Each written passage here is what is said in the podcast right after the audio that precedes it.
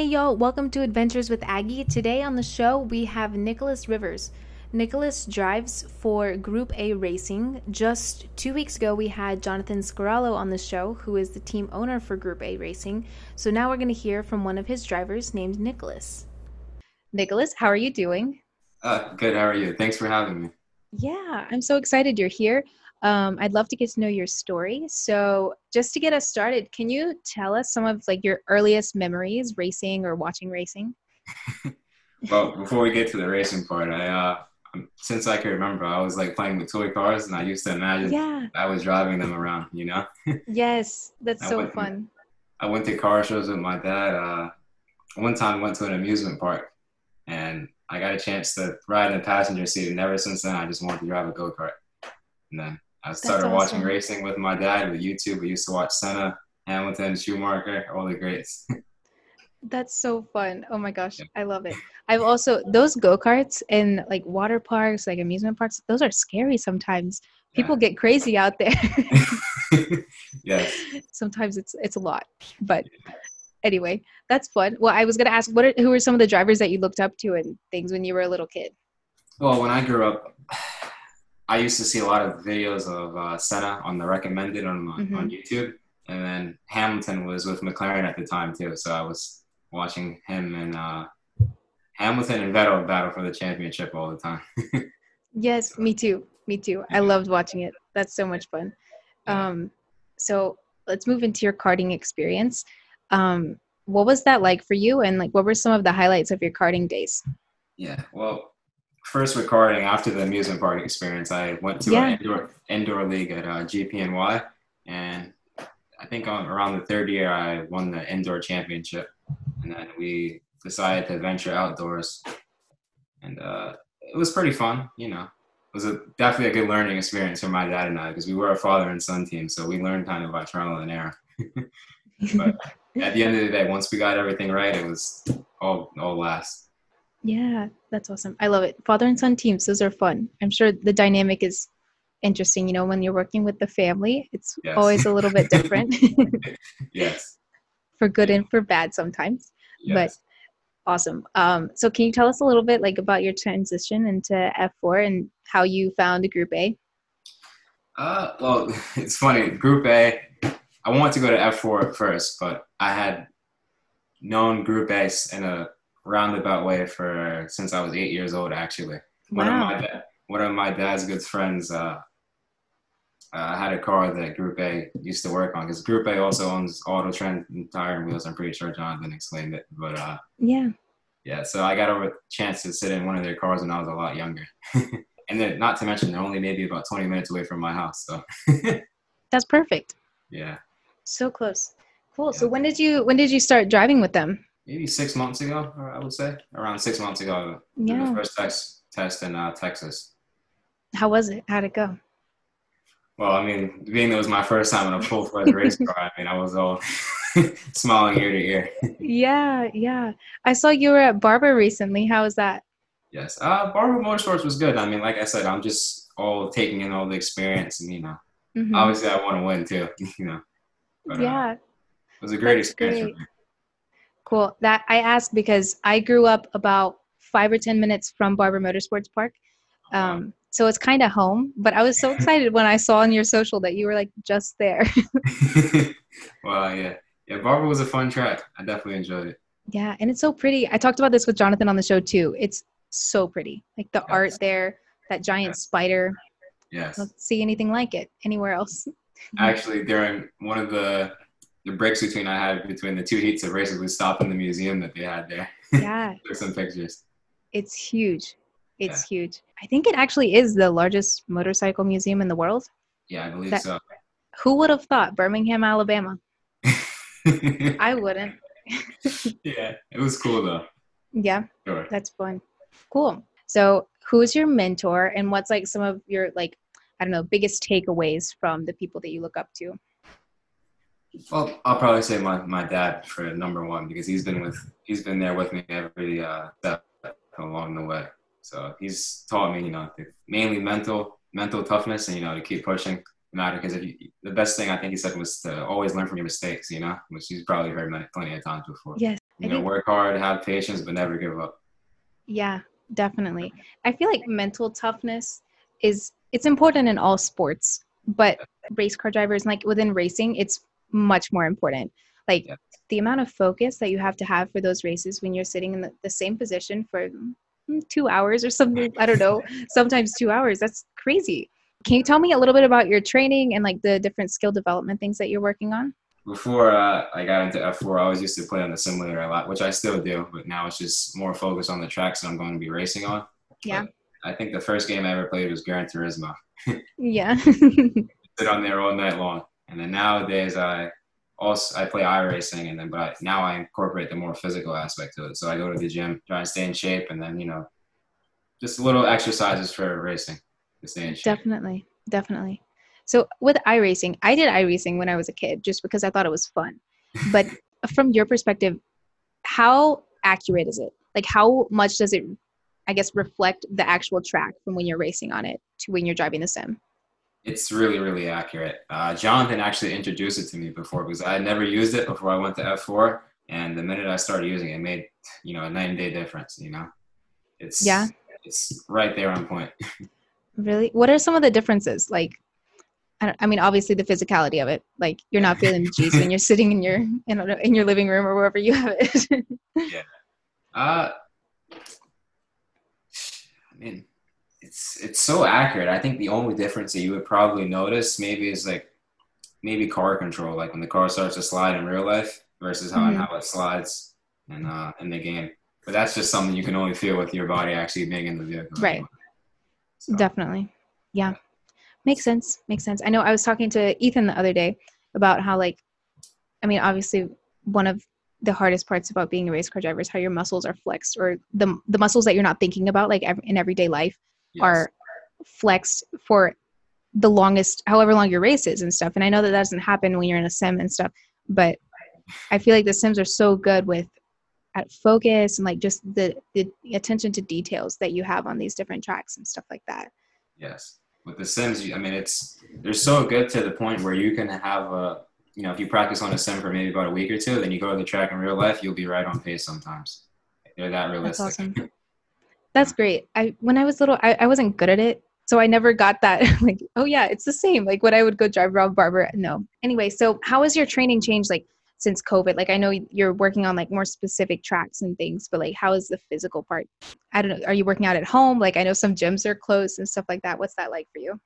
Well, actually, right before uh, COVID uh, took place, I decided to buy at home gym set. So luckily, I was able to work out uh, during COVID. That's good. And recently in my area, the gyms just reopened. So, I mean, obviously you have to take your precautions and everything, but you know, I still tend to stick with the same workout routine. You know, that's keep good. keep me in shape. Yeah, good, good. Just wondering. I feel like so many things have changed with COVID. I thought I might as well ask. But yeah. um, cool. Okay, so what are like some of the toughest parts about being a race car driver? Like the physical part, the mental part, traveling because like you can't do it anywhere. Like I know some sports you can just pick up a ball and go. yeah. I don't know. What do you think? I'd probably say the toughest parts, honestly, is like I said with like the mental toughness part. It's you know when you hop onto the track and maybe you're not the fastest right away. You know, it's just you're chipping at you know inches mm-hmm. or you know tenths of a second when you're racing. It's yeah. just a matter of like being strong enough, you know, mentally to you know re- think that you can really get to that point and which you will eventually do you know? Yeah. The hardest part for me for people that i'm speaking about like people who don't watch racing trying to get them to understand all of the physicality the focus the training yes. the money like everything that goes into racing yes. that people don't think about all the time no. you know? So like i'm not even a driver and like i find it hard to convince people and say like yeah, this is like a lot more than you might think it is, yeah. you know?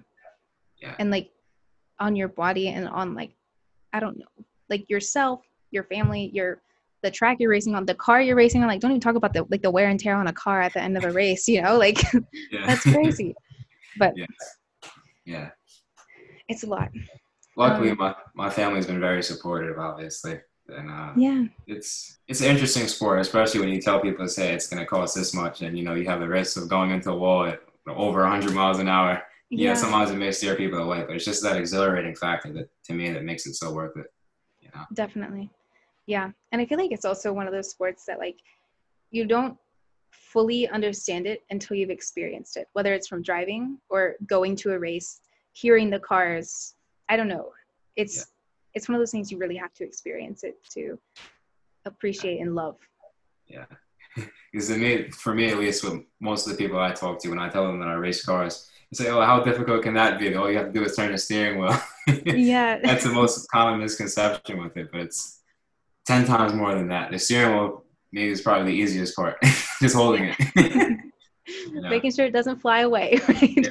Yeah. yeah, that's a lot. I know. I was so scared when I was, I don't know, maybe like twelve. I went to race camp at uh, VIR, oh, yeah. and I I don't know. I think I, I managed to like hit a wall, like a tire wall, a tree. Like I was just like every other day, you know, I was hitting something and I was like, I feel so bad. Like it's so expensive. And like I just didn't I wasn't like fully trained, right? So like I didn't really know what I was doing. And like people who think they can just get behind a car or behind the wheel of a car and just go for it, that's crazy. I was at a race camp and I didn't know what I was doing, you know?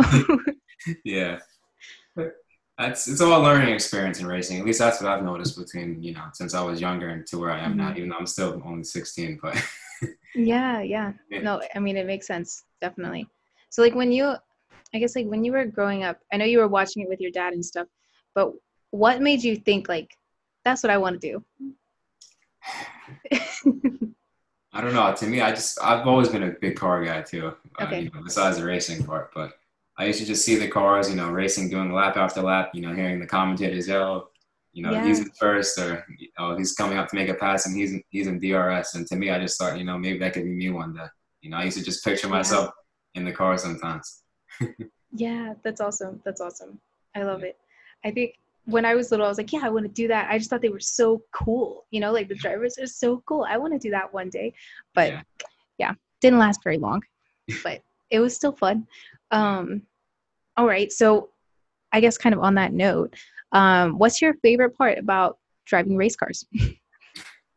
well, like I said, I like cars mainly. So, and then uh, also the whole passing and maneuvering ability, you know, that you need to have in racing to me just makes it 10 times more worth it, you know, and being able to go down the straight constantly over 100 miles an hour, lap after lap.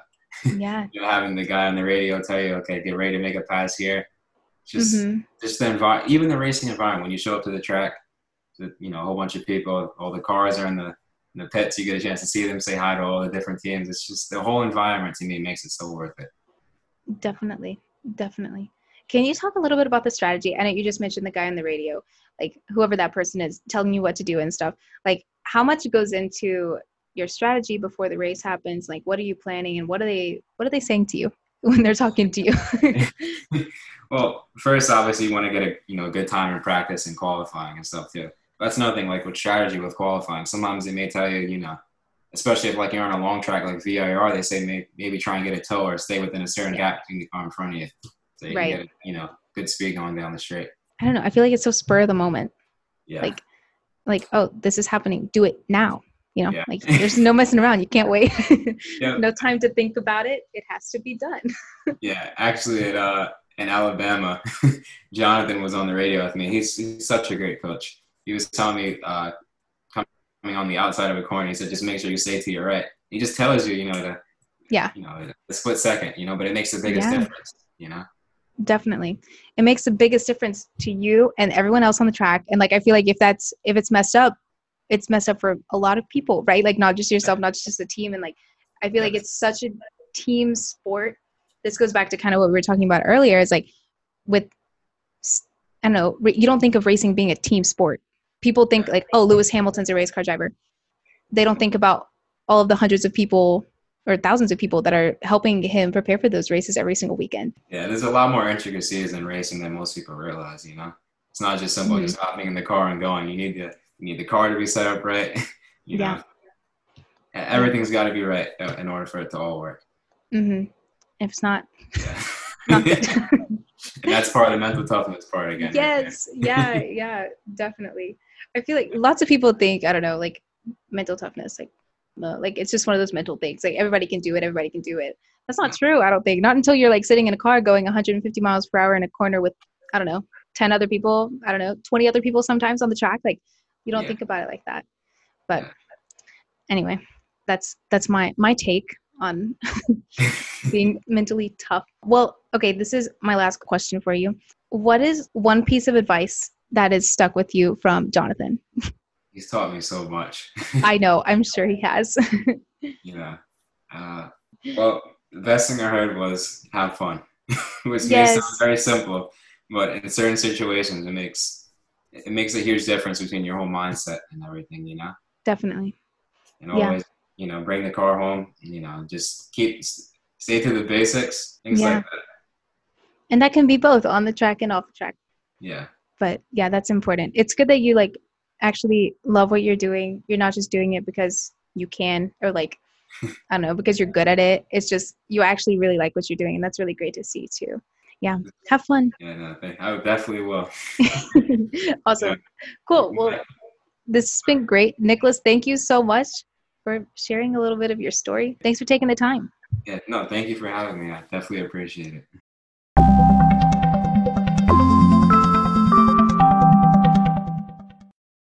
Stay tuned for more episodes on Adventures with Aggie coming next week.